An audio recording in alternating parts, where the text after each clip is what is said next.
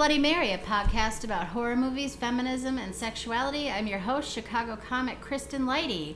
Hey, tonight we have with us Holly Craig. Hey, Holly. Hey.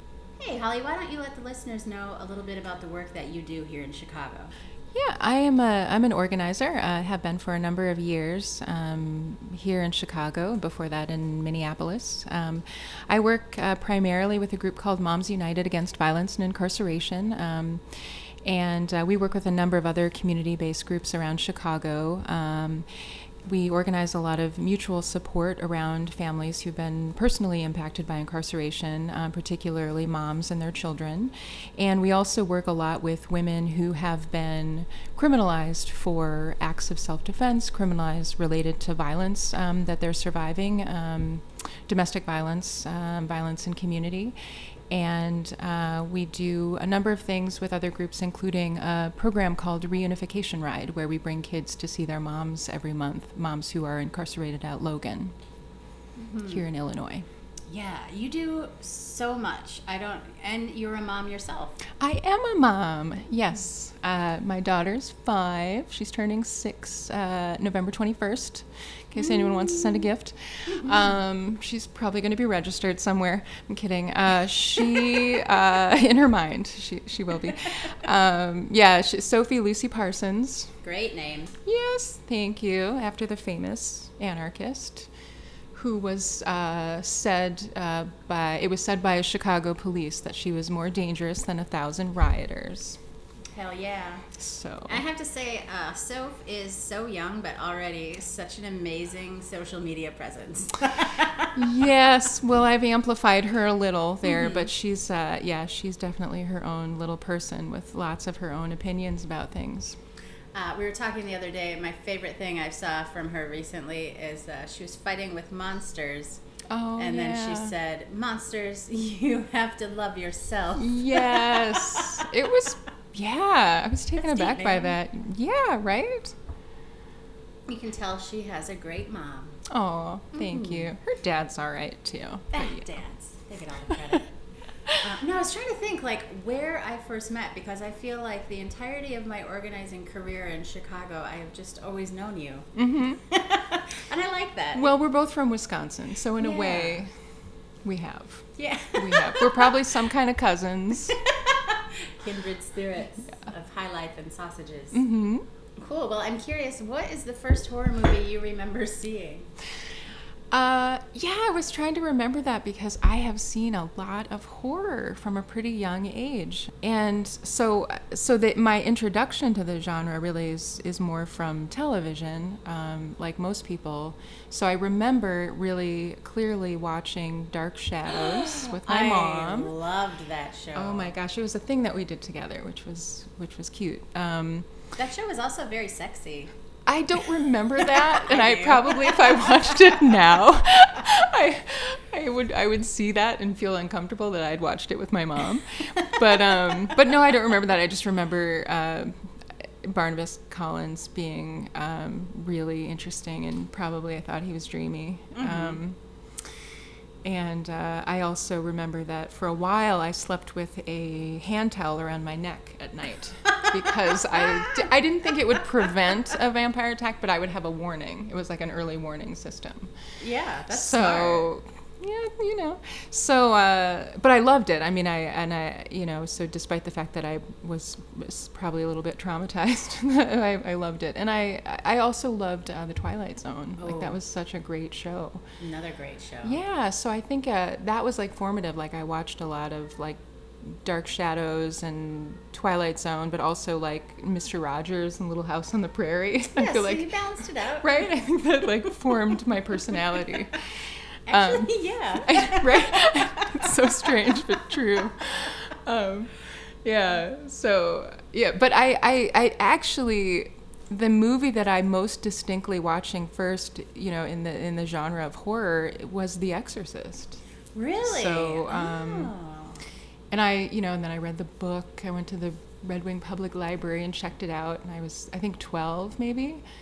Um, I feel like maybe the librarian should have discouraged me, but I, I don't know. I mean, like, it's not really an appropriate book for children. There's a lot that's, you know, scenes that are disturbing in the film are much more so in the book, um, and there are just more of them. But um, but yeah, I was I, I remember I was watching I well actually while I was supposed to be babysitting, I was twelve or maybe thirteen, um, and uh, the the mom had a copy of it on VHS, and I just I remember knowing about it. I remember hearing about it. I remember people talking about how scary and disturbing it was. So of course I watched it, um, and I'm sure I periodically checked in on this child, and he he survived. He's fine.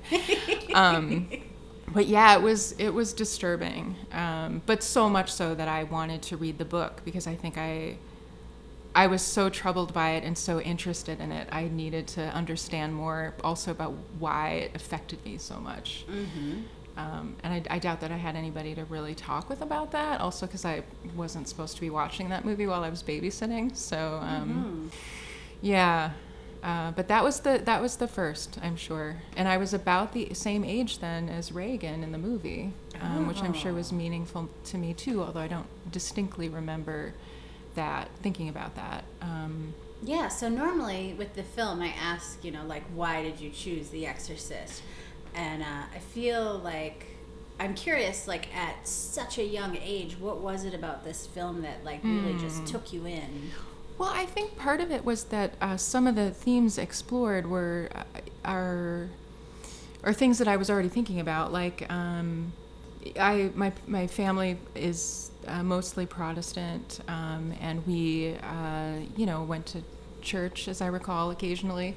But I don't remember being uh, part of a religious community so much as having uh, religion uh, be uh, promoted as, as a threat, really. Oh, like yeah. you know, like if you're not good, like the like the threat, like there's right, like there's the escalation from like Santa's not coming to then you're going to hell. like, that was that loomed that loomed large in my life. This fear that if I was bad, that there would be some consequences that were like uh, again on my soul, and and hell sounded terrible. So. um I so that was part of it, just the fear that that I, you know, if I was if there was something bad about me and, and maybe I didn't even know what that bad thing was. There was just something bad in me that, that mm-hmm. then that would mean that just that I um, just was going to go to hell and that I, you know, that terrible things were going to happen to me and, and, and that, and then this feeling too of not being in control of that, like somehow that's been decided for you, that, mm-hmm. that feeling of powerlessness. Yeah, and um, Regan really portrays that, Yes. especially yes. Her character is so sweet and innocent. She just got those little chubby Mm-hmm. Yeah. cheeks you want to pinch, and she's Yep. so sweet. And then, of course, you know, there's a total 180 when she is possessed. Right. And they don't give us much of a transition there. They do not. it no. happens really quickly. You don't have the sense of like, oh, don't do that because you're gonna get possessed by the devil. It just, Mm-hmm. it's just by the time you're aware that something's happening, it's it's too late. Yeah, and they like the one indicator that they gave that it, it was possession. It was the Ouija board, right? Yeah. That she was playing it alone. Yeah. But it was just such a little glip of like. Oh right, yeah. Like I'm Yeah. painting crafts in the basement, and oh yeah. hmm Sometimes I, just found play with the. Ouija board by myself and talk to dead people, Mom. No big deal. Right. Yeah. Captain Howdy. Oh my gosh. Him. Yep. So I'm curious, what were like the main themes that jumped out at you about this film? So I, so again, I- you know, I watched it when I was so young, and I'm, I'm not sure what I, I thought about other than the, the fear that it gave me and the sense of, um, of powerlessness and this feeling that there could be just something intrinsically bad about me, and that coinciding also at a time when I was transitioning from childhood myself and trying to navigate the complexity of that. Um, in rural Wisconsin, surrounded by overbearing men, and uh, So it went great. it was great. yeah, yeah. Uh, uh, so, so I, I, I mean, that still looms large for me when I think about the film.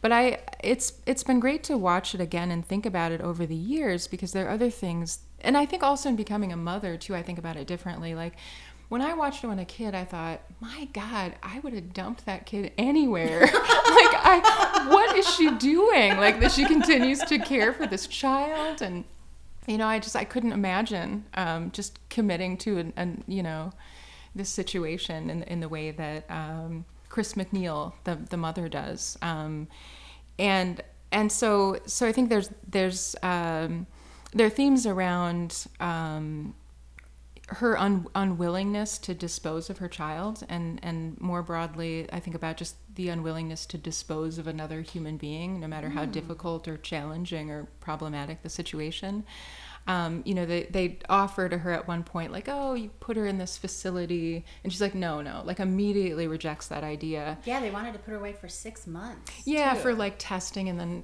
you know probably that would be like indefinite confinement, right? Because mm-hmm. they wouldn't have figured out that she was possessed by the devil because they wouldn't have been looking for that.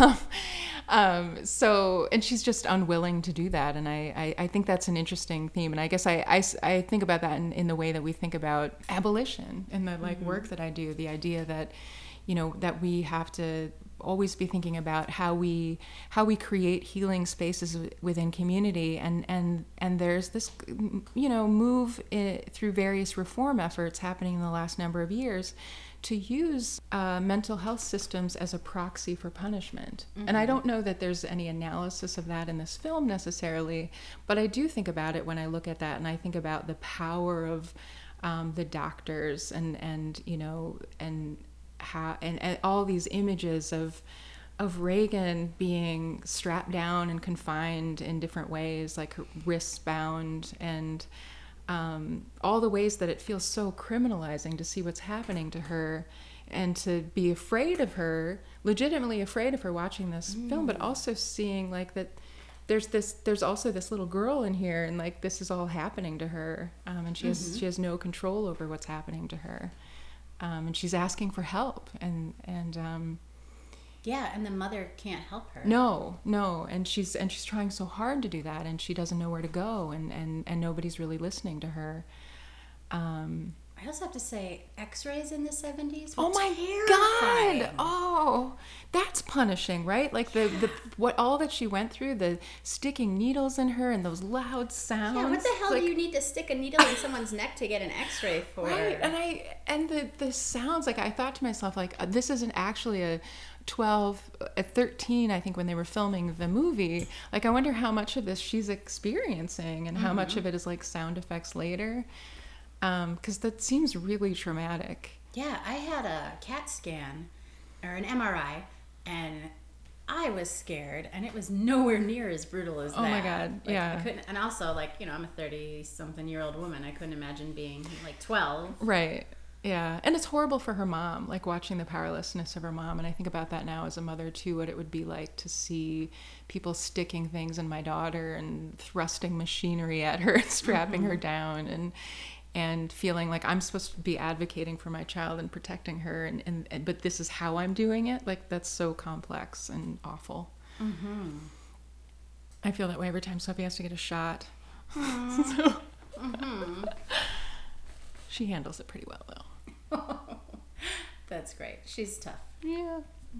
Wow, that's amazing analysis, and I have to say, like, I did not think of that. Well, I don't think I thought of it when I was 12. but right, but I yeah, no, it's it's it's stuff that I've thought of watching it again over the last few years because I watch this movie periodically. It's a movie that has stuck with me. It continues to affect me emotionally. Um, and I have, you know, just this, this, connection to my childhood through this movie mm-hmm. because those fears about myself and whether or not I was good um, and, you know, were uh, powerful, and I, you know, those memories are um, have stayed with me, and and I, I think about them too because I think I. I want to be aware of those things as I watch my daughter grow up and, and her self awareness develop, and to like support her in not feeling strange about herself as she thinks about her body differently and you know and but also to not be weird about that like yeah. just like thrust conversations on her that she doesn't want to have um, but i just i always want to be able to be like that's that's fine you know like mm-hmm. we can talk about that or not talk about that and um, So I, I just I I I, I want her I want her to always feel full of possibility and good about herself and in control of her future. Um, I like that you brought up that point because I actually saw in this film um, the possession as metaphor for puberty. oh, interesting. Yeah. Like obviously a very Yeah. violent version, um, but you know, like That's interesting. yeah, Yeah. the relationship with her mother is Mhm. severed. Her Mhm. body is changing. Yeah. Obviously not, you know, like in a womanly way, but you know, in a way that you're not accustomed to. And I remember being a kid, and you get your period, and it's like, oh, holy shit, my body's betrayed me. Yes, it's horrible. Yeah, Mhm. it's just physically uncomfortable. Yep, you have the sense that everybody knows what's happening, sees, smells what's happening to your Yeah. body. Like it just feels so awful. And then also like when she was possessed, Reagan said things that were so sexually explicit. My God. like- okay, so the first time I ever watched this movie was actually with my mom, and uh, Oh my god. so uncomfortable. What did your mom think you were going to be watching? What did she think the movie The Exorcist was about? My mother is a lovely Catholic woman, and Okay. uh, I think we thought we were going to see like a Catholic victory story. know, Oh, you know, sure. like, um, and that's one thing I didn't realize growing up is that like Catholics are not very, they're not a large community in the United States. yeah, right. And like the fact that John F. Kennedy was Catholic was Mhm. weird to some people. Yep. And I never knew that Mhm. until I was older. But then, like, seeing The Exorcist, I was like, oh, I guess I get what people, you know. well, that's true. Actually, it's, it's interesting that you mentioned that because uh, my grandma had told me years ago that um, that that she recalls even that there were white supremacist groups that targeted Catholics, like Mhm. Italian Catholics, which is not something that I had known. In addition to obviously, like like in more northern states. Mhm. Um, so there was a Klan chapter in Menominee where she grew up, and she said they they like terrorized Catholics. So Wow. and probably also native people and anybody else they decided to terrorize but um but yeah that's it's interesting to think about like that's like that is in like its own community and so there's there's a sense of like mystery and and all of that surrounding a community that's different especially in it like an italian like it's a close community and so that's what's portrayed in this movie too hmm And can we talk about that priest? oh my gosh he's dreamy and they want us to think he's dreamy like they have him boxing and running and sweating and Yeah, part of me wonders if this was just like a, a PR stunt for maybe Catholicism. We're sexy. yeah. Or are we supposed to feel uncomfortable with the fact that we find the priest attractive? I don't know. I never am. but yeah, also, so in this film, there was a lot of like science versus religion. And what's interesting is in the beginning, when the mom, uh, Chris, is trying to go about like getting an exorcism, uh, Father Karras is like, no, we don't do that. Right. No, that, no, I'm a psychiatrist, Right. you know. And I go back and forth between like, is it critical of religion or is it critical of like psychiatry?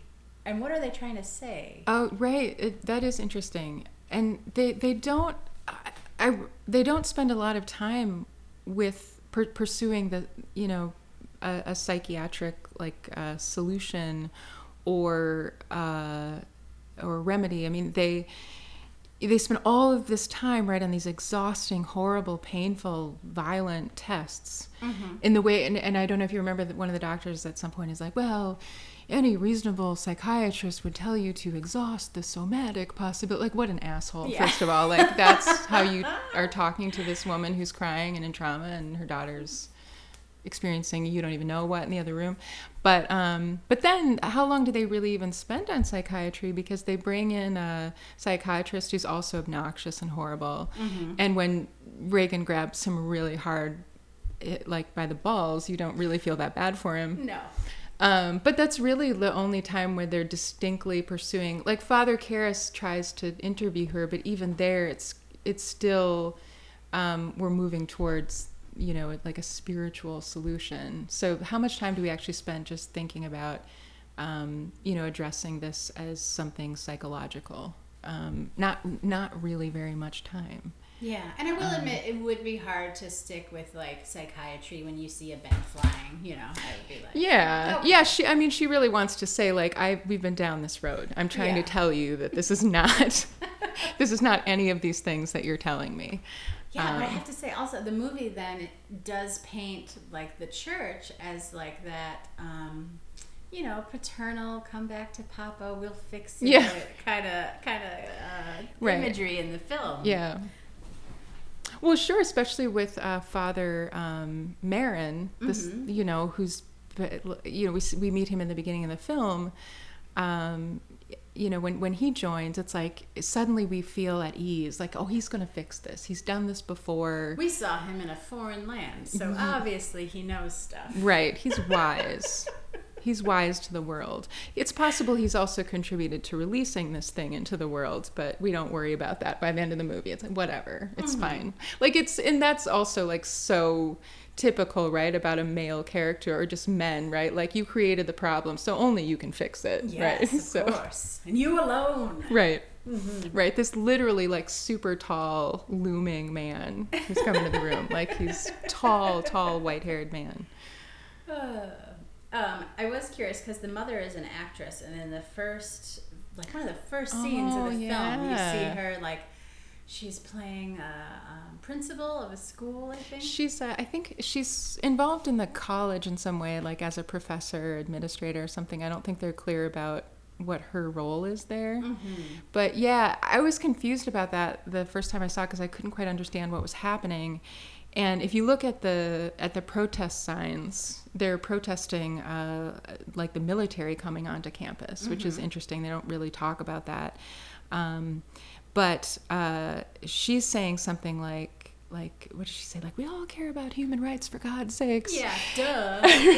and then but then she's making the argument like you have to let students come into this building and so i don't know if she's saying to the protesters like you have to move aside or or it's a little bit confusing what she's trying to say but i think maybe it's meant to be because um so father Karras is out like in this crowd of people just watching the filming like he's a fan.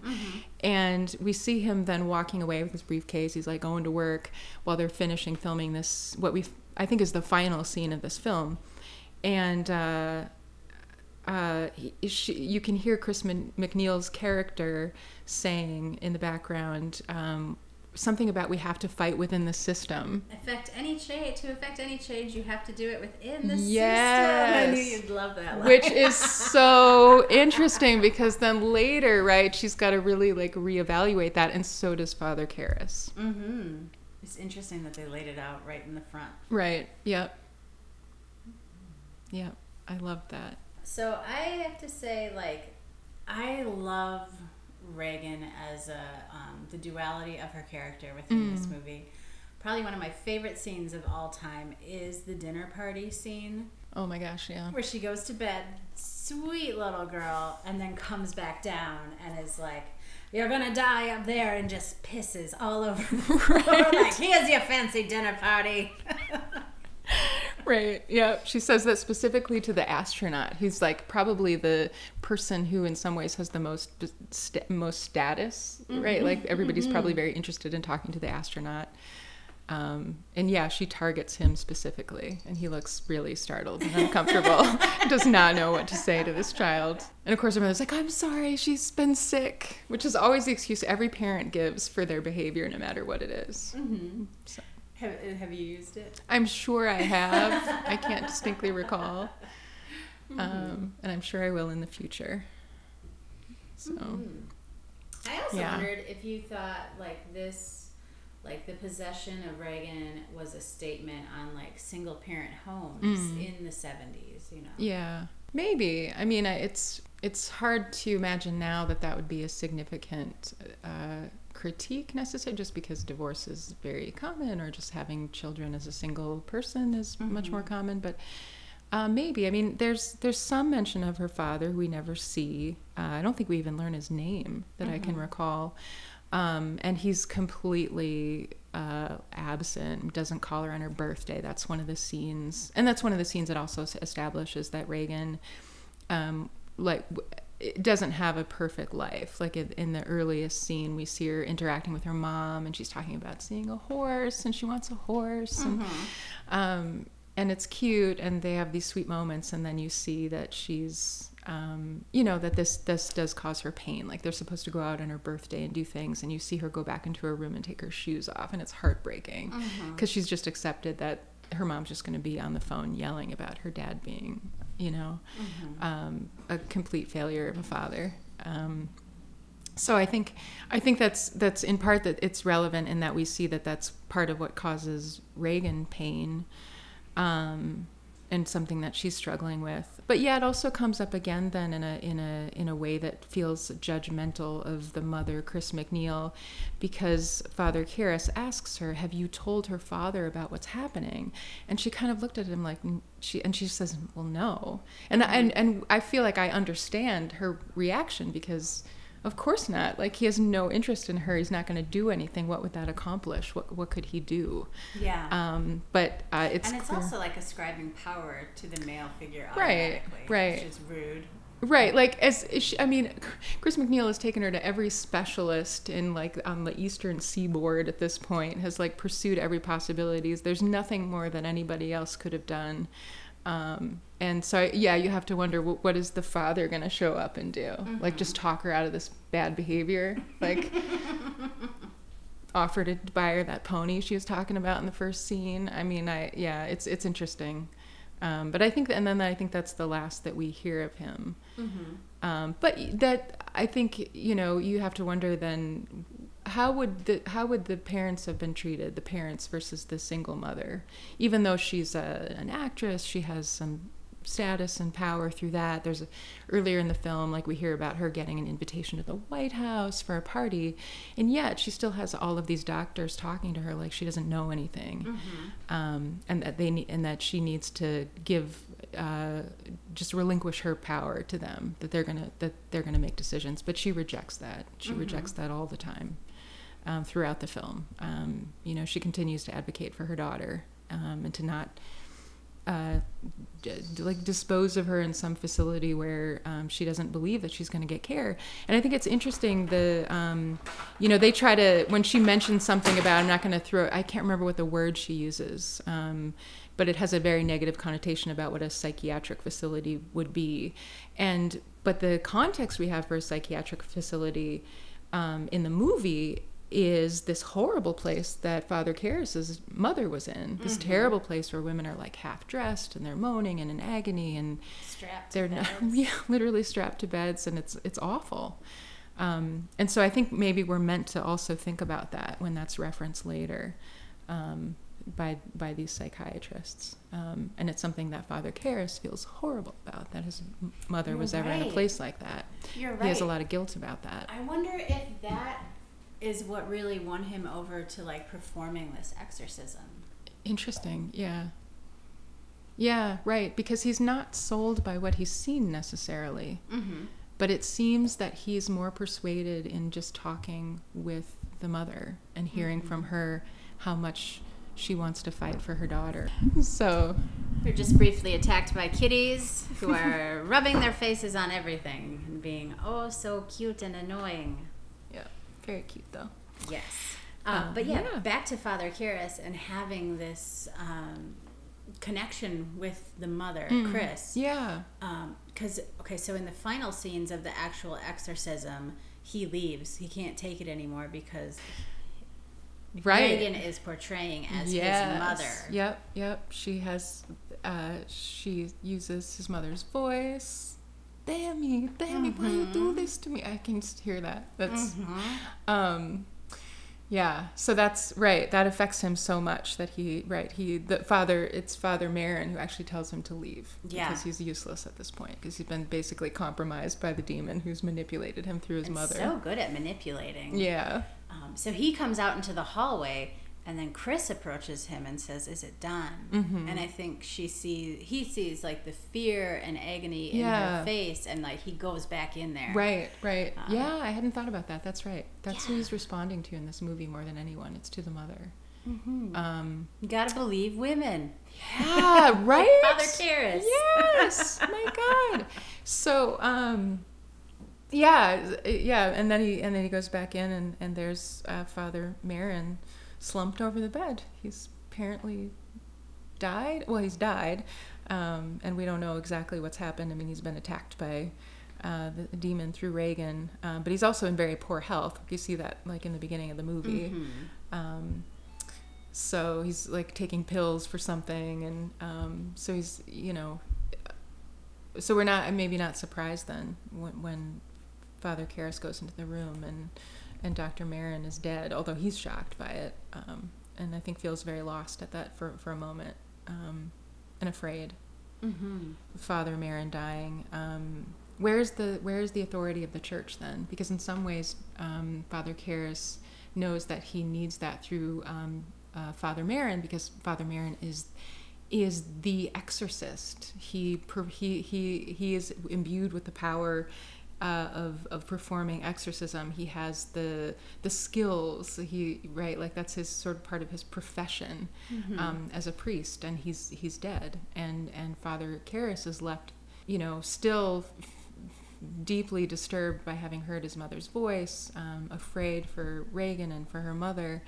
And, and this is the moment in the film that I think is so interesting and, and tells us a lot about what we're supposed to think, not only about um, not science so much, but just like the medical field and the and practitioners and and um, their own confidence and sense of importance and their own arrogance. Um, there's almost like a little bit of uh, like Mary Shelley in this, I think, like some gothic science fiction where we're not necessarily challenging science, but those who practice it and what their motivation is and what their oh. relationship is to humanity. Mm-hmm. And um, I might be reaching there, but um, and so so it isn't through the power of the church. It isn't through the sanctity of the church. It isn't through the practice of exorcism. It isn't through the ritual that he frees Regan of this possession. It's through his empathy. Mm-hmm. He he asks for he pleads with this demon to come into him. He says, "Come into me," mm-hmm. and he and it overtakes him. And I think his plan,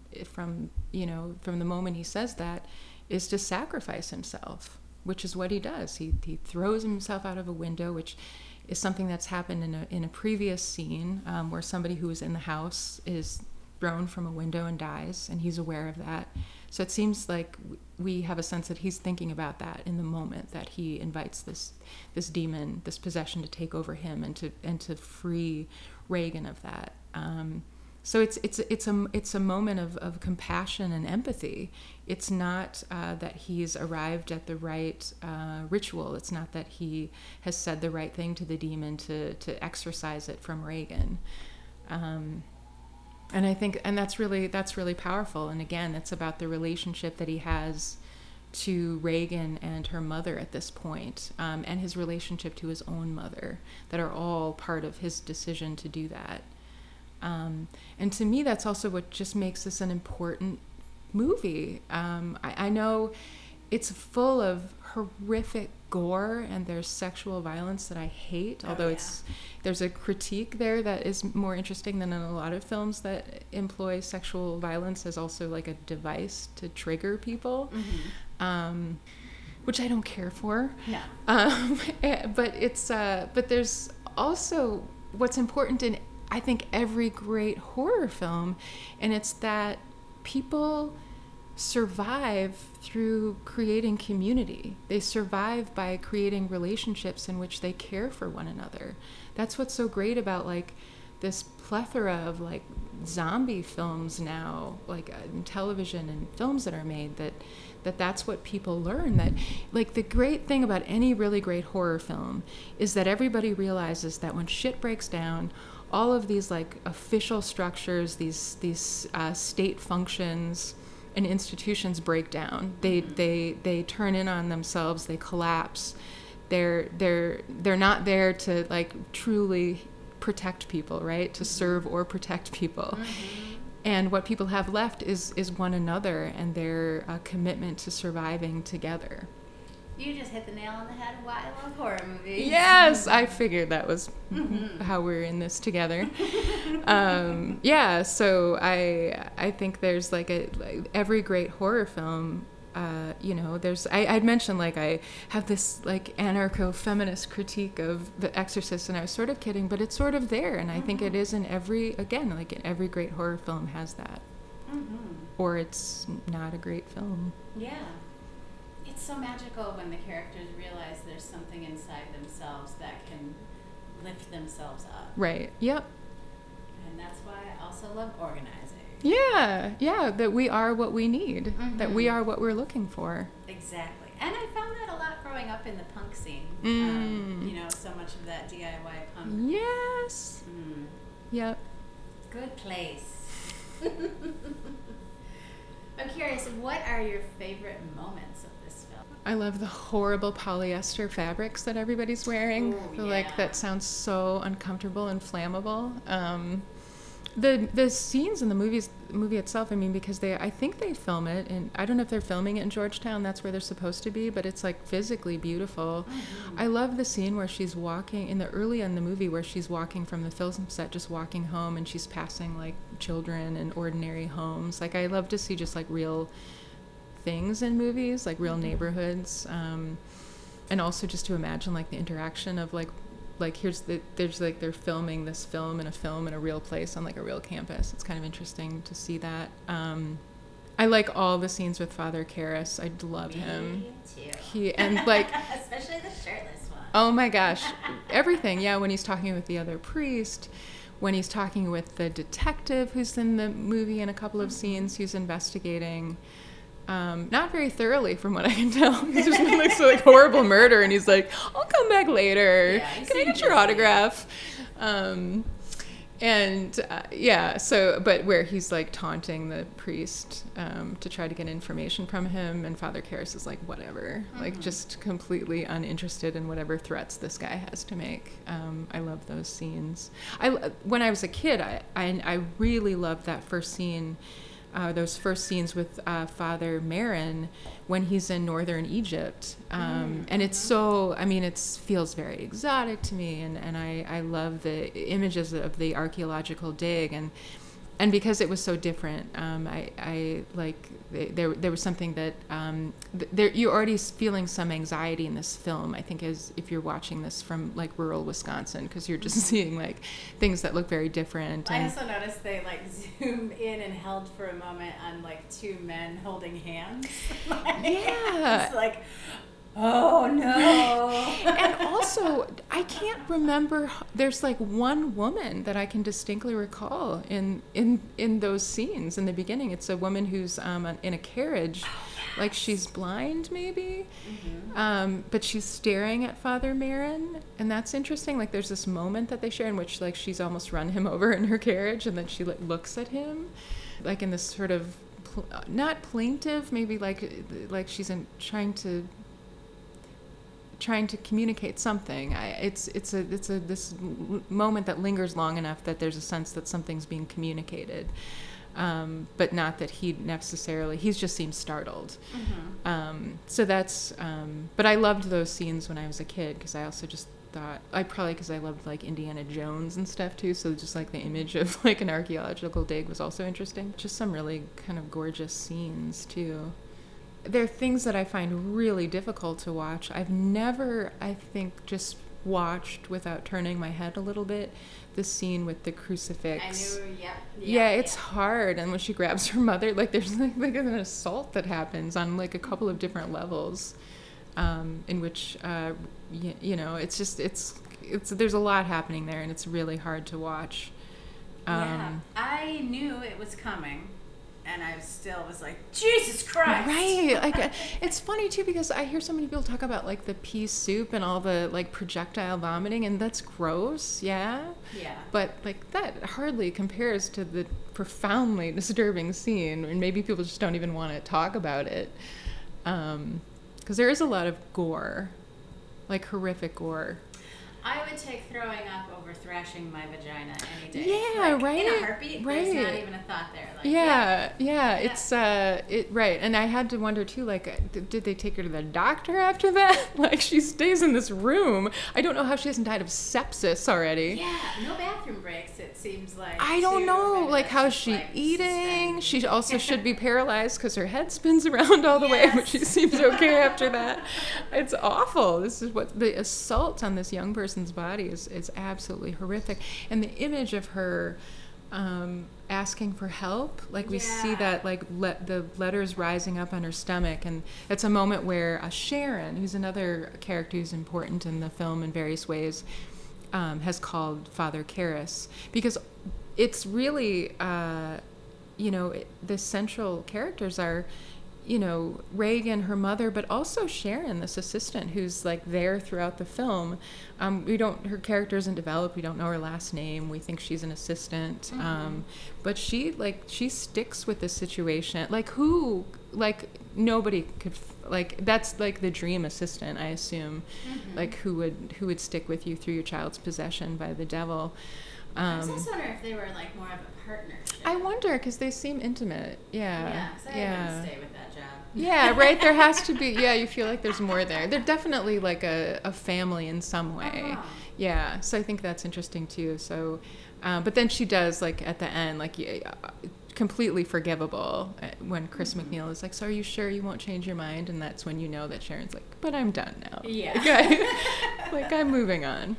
Oh man, well this has been really wonderful. Um, I'm excited. Yeah. This will be released on Halloween. Woohoo! Yes. Everybody go watch The Exorcist. Mhm. You can Any, find uh, it somewhere, I'm sure. Any final thoughts on The Exorcist? Oh gosh. I mean, I'm sure I'll think of them later. Home, right. yeah. No, I mean, I think the the thing that I that struck me most is something that I hadn't thought about before, and that I I enjoy so. I thank you so much for inviting to me to be on your awesome podcast because I am a fan. Um, but I, it was great too because I I was more intentional about thinking about it when I was watching it a couple days ago, and this particular theme that uh, of th- that I'll, I'll describe as abolitionist. This idea of not disposing of people, of figuring out how to heal, um, felt, uh, and to do that within community, within family, um, felt really important to me. In a and I thought about it in a way that I hadn't before. And and it's a little bit of a side note. Um, and I know that this is about the movie, but there is actually a television series called The Exorcist now, and it's interesting. In the first season, there's a there's a convent actually where um, there are women who are trying who are performing exorcism which they're not supposed to do because they're not priests um, but they have a they have a different uh, strategy that they're using where a different technique where they're actually trying to they describe it as redeeming the demon like tur returning the demon to its humanity. And that they talk about how they actually they lose more people who are possessed or they lose fewer because they convince the demon to to, to leave and like and to like return to whatever form or humanity it may have had you know prior to being a demon.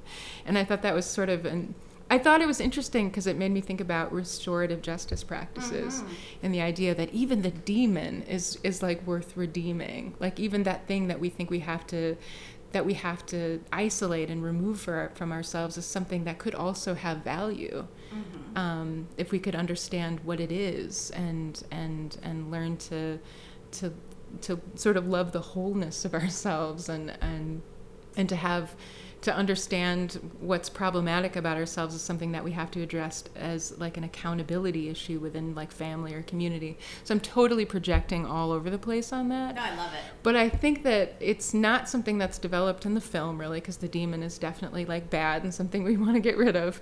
But in this, it, it's worth watching this, uh, at least the first season, because it's it's it's all it's all the strong characters are women and.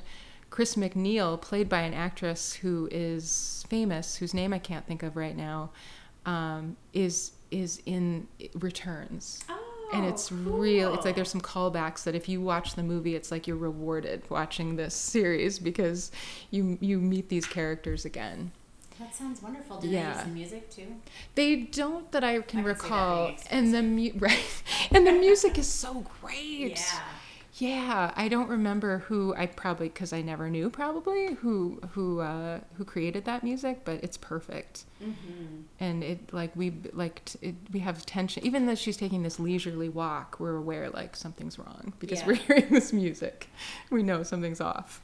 Exactly. And I Yeah. feel like so many good movies from our childhood had that music. Yeah. Or like even the Twilight Zone too. Mhm. Like Twilight Oh, Zone, totally. Jaws, uh, Halloween is all like got you on edge. Right. Right. Awesome. Well, it's been a blast having you. Thank you. Um, are there any like future events coming up or um, things you want people to know about? Yeah, well, I mean, oh, man, there's so much happening in Chicago, but uh, specifically for um, uh, Moms United, uh, every year uh, for the last four years, we've done a, a gift drive in solidarity with incarcerated um, mothers in Illinois. So we uh, need to generate about 1,400 donations um, of toys and things appropriate for teenagers. Um, so that moms who are incarcerated can give a gift to their child. Um, so it's it's a little different because a lot of toy drives are about like this non-for-profit organization giving gifts, giving toys to children, which is great. That's you know that's good. Um, I think toys are like a human right, but um, Yeah. the but what we what we do is uh, we we we we send uh, the gifts to um, like Logan and Decatur and Cook County Jail and um, a number of places where then when kids come to visit their mom, their moms have a gift for them. So it's it's from their mom through us. Um, so that we have we use Amazon because that's really the only way to um, to do this with so many gift donations. Um, even though I don't love Amazon, um, and Shh, they're listening. Everyone Amazon. They can come in your house now. I, watched The Exorcist on Amazon Prime three days ago, so I am a huge hypocrite. But yeah, but um, also they should be giving us like some kind of kickbacks because man, that's a lot of toy donations. Um, but yeah, so we we I uh, generate a list with the help of uh, some young people actually. Um, and some other moms, and um, so that will be. You'll, it's called Holiday Solidarity. So you'll be able to find the the the toy drive wish list on as an Amazon list um, by about a week before Thanksgiving. It's usually up, um, and people will be able to find that on the Moms United Facebook page and our, our Twitter at Moms United Chai, and um, and so you know anything that folks can do to uplift that um, both through donating um, but also just sharing it with their network sharing it with, with organizations um, you know great if like community groups can commit to a, you know through their membership like a certain number of donations because yeah it's got to be about 1400 um, because there are a, a lot of women incarcerated in, in Illinois and everywhere, and it is the fastest growing rate of incarceration in the country, particularly pretrial detention of, of mothers. So there's a lot of need. There's a lot of need to get people out of prison and to abolish all forms of incarceration. But as we work to do that, there's a need for us to support one another in community and to do everything we can um, to support survivability um, so that we can work together towards abolishing um, all forms of incarceration. And that's to the extent that we can support um, people who are incarcerated, um, we can support them to be part of that. Um, and that's one of the reasons why the toy drive is so important in the way that we do it, because it's about it's about mothers being able to do something so simple and yet so important for their kid you know to give them a gift at a like at a significant time of year birthday or or christmas or whatever holiday. So that's the main thing that we have coming up. There are other things that are going to be happening. Um, you know we always accept donations for reunification ride and there's a YouCaring um, page that's on the reunification ride facebook page. And uh, but the, yeah those are the two two main things that are coming up in the next month or so. Wonderful. Thank you for sharing about the yes. beautiful work that thank you do. Thank you. Uh, and we'll have all those links in the write up of the episode. yay uh, and uh, it's been so great having you. Yes, this is fun. I appreciate this podcast so much, and this was great. This was super fun. That's been Holly Craig. I've been Kristen Lighty, and this has been Bloody Mary. Have a good night.